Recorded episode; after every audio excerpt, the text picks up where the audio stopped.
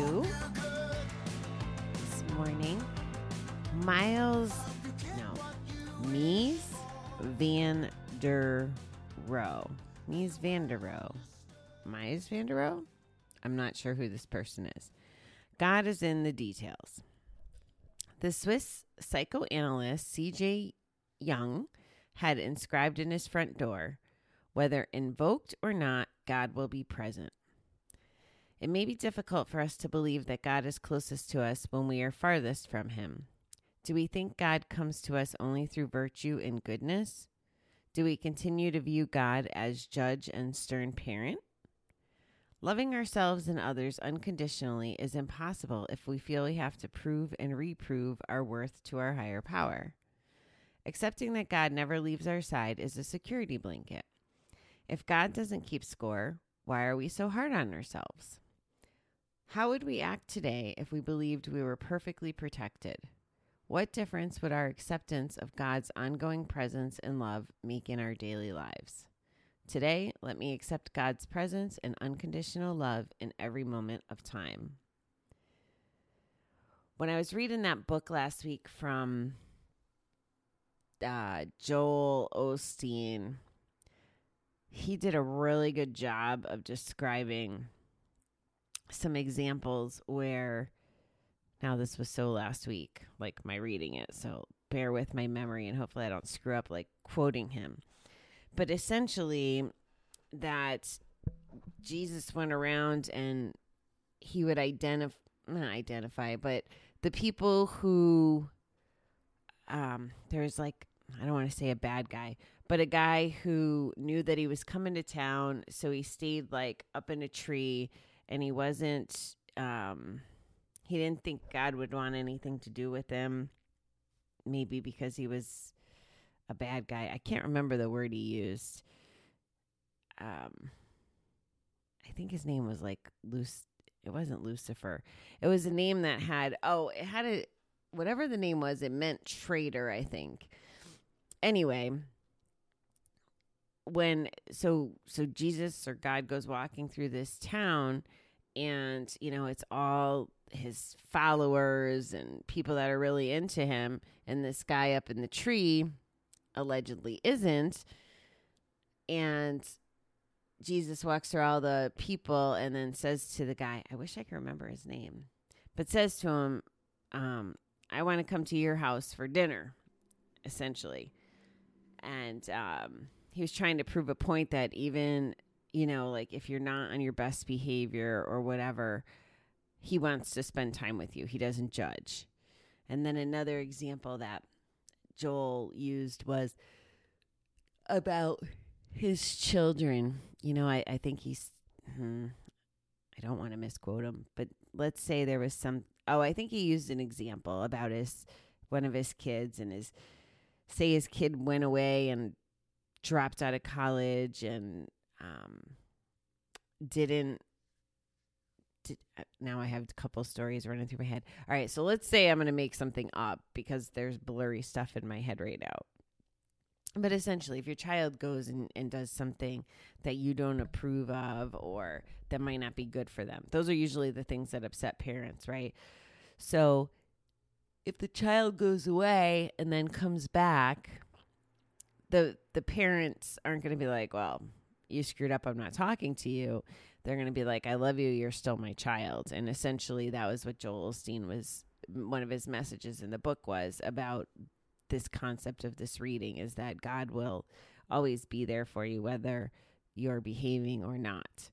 And it sounds really funny coming from someone who two years ago wouldn't say that word to now it sounds like I'm almost preaching. I'm not trying to preach, guys. Um, I think the the deeper message in here is more about especially if you're not a higher power person is about digging you know looking inward and and the self acceptance even if you can't get your head wrapped around that, you know, there's something bigger than you that accepts you just as you are. It's not um it's unfortunately it's not what we're used to. Like we're so used to conditions around being either treated well or loved or accepted, you know, whether it's from maybe a relationship like a like a dating or even marriage it, you could have learned that from that or from your, you know, if you didn't have the right kind of parents or parents that didn't know any better. And, you know, it felt like you got rewarded with the A on your report card and then punished with the with the D or F or whatever and you know what as I say that I wonder if that's where this kind of thinking comes from is because instead of us you know like having parents that would celebrate the D's and F's I mean, it sounds ludicrous, but as I'm saying it, it makes sense to why we would have the mentality. If we perform well, then we're loved and accepted, and if we perform bad, we're like shunned and and hated. I mean, it's very extreme, but we're we're punished or disciplined when we don't do the way things should be as perceived by whoever that that role model parent, whoever is. All right, so I'm going to touch on these points again. So, whether invoked or not, God will be present. So, that's saying to me that higher power will be there no matter whether you believe. So, here I am, right? All these years, I have not had any faith. I would have declared myself an atheist. And I still I don't call my higher power God. However, this last year more than ever, I am 100% absolutely positively sure that my entire life had a had a purpose and that things happened the way they were supposed to and I sit here for whatever reason that is. And I happen to believe right now that that reason is to help gamblers who want to quit gambling as well as um you know serve other people in the things that I'm doing how it all played out, how the story was written and unfolded was not for me to decide. And like I said, I still can't quite get there. Um, I, I don't think you're, well, I don't want to say never. I don't know. We'll see if it evolves into, you know, like our church does, um, this thing where you raise your hand and you say this prayer, which is kind of like, um, he actually says in the the language of it something like accept God. And I haven't gotten to that point. I accept that there's something. I, I don't necessarily do it the traditional way. Um, so I'm just I'm putting that out there. I, I'm not putting that out there to offend the folks that are are in the camp of of God and and maybe a little bit more organized religion. I respect that. I just haven't come to that, and that's okay too. I'm sure that you're um, you understand that as well, my perspective.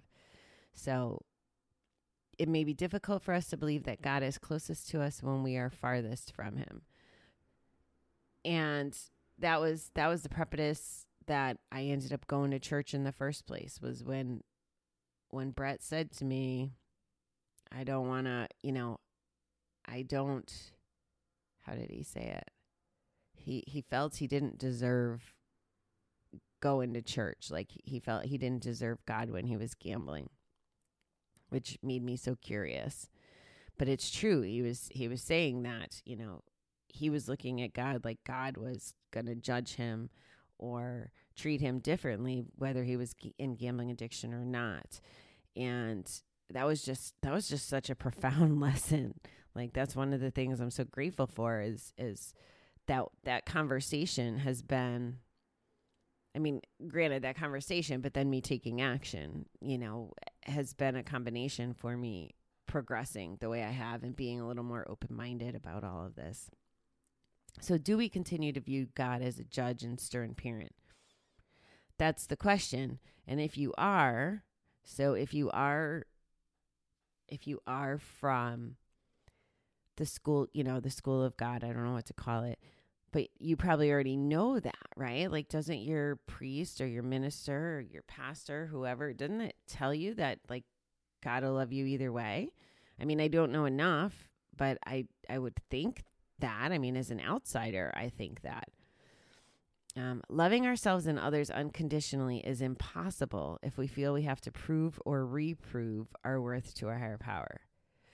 Now, honestly, I hadn't thought about this when I said to you just a moment ago about I believe that the universe has me like exactly where I'm supposed to be, doing exactly what I'm supposed to be doing, that all my experiences in my journey have put me in this place I hadn't even thought of it having to be something that I have to prove my worth. I just feel like it is. So, um, my worth to the universe. You know what I mean? Like, I feel like the universe has it figured out. So, that thought hadn't really even crossed my mind. And it's funny because I, I watched a training yesterday. This lady, it was really, she has some pretty startling numbers. She's helped over 10,000 couples essentially not get divorced and have, you know, improve their relationships. Her, the people that she's worked with have less than a 1% divorce rate.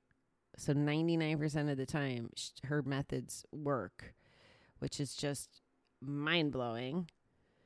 And one of the things, sugar, I totally lost my whole train of thought. I totally. Oh, oh. One of the things she was teaching yesterday was about how, what makes everybody special is their own journey. And that was one of my big takeaways this past year, but it was nice to hear her say it too. She really believed in that premise too. She's like, that's what makes each of us so special. Like, I don't know that I would have had the confidence, and, and maybe I would have, but I'm going to use this as an example. I don't know that maybe I would have the confidence to say, I'm familiar with so many aspects of recovery, or that my journey has made it where I'm in a position now to coach and to teach and to help in different ways. If I hadn't gone to rehab, or if I don't go to the conferences every year, or if I didn't go to, you know, two meetings a week in in one context, um, you know, at the center eh, for you know three years, what you know, all those things are part of my journey. The people I've been exposed to, my first round of GA, those two years having Kansas City GA versus New York or Wisconsin GA, like it's just like that's my journey and that's what makes me me. And that's what makes you either attracted to me or not attracted to me. You know, like whether you're listening or not listening to the show or engaged with me is because my journey made me me and you like me the way I am. Otherwise, you have like lots of other options, right? We all have options in who we associate with. How would we act today if we believed that we were perfectly protected? I I guess because I never there's something about religion and guilt. I understand that. I've heard that. I don't feel I wasn't I wasn't Here's my only association that I can think of in my head right now about this. With two examples. One is with the whole movement of more people coming out of the closet, you know, um, LGTB, L, LGT, all right, you know what I'm trying to say. Um, the whole movement around sexuality, right? And what was disturbing to me was the people that were in church um, that came across as whatever it was, and they would be so judgmental on people who were gay. Like that really didn't sit well with me. And I'm like, well, doesn't God love everybody? So as an outsider, I knew that.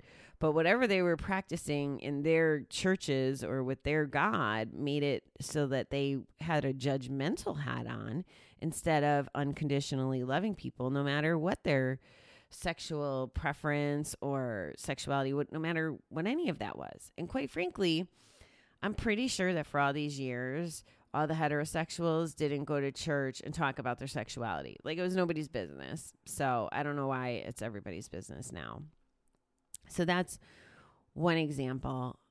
And the other is Pastor Buddy had said, I loved it. He used it one example and it sticks with me so much because it's true if if you it seems like sometimes the loudest voices are like don't maybe do what they practice what they preach so he was sitting there and he used the example like okay people like let's be good people all week long not just on sunday and not just when you're like sitting in the you know in the chair listening to me. He goes because if you sit here and you listen to god's message and then you go out in the parking lot and you cut somebody off or you give them the finger or whatever um, as you're trying to get out of the parking lot like that's not good christian behavior. So um, I think it's just about being a good person, and I love those those examples are what resonate with me. Like this reading is saying that you're going to be loved and accepted by your higher power, no matter what. And and it ends with you know let you accept God's presence and unconditional love at every moment of my life. It's that unconditional part, guys. And honestly, I'm hoping the more that we work together, the more you understand that not just your relationship with God, but your spouse, your family, those people, the people who are loving you unconditionally, excuse me, are the ones who you should want to spend your time with, you know, and give your energy to. So that's what I got for today. Um, it's Happy Hump Day. It's a nice, busy day today. I um, hope you guys have a good one.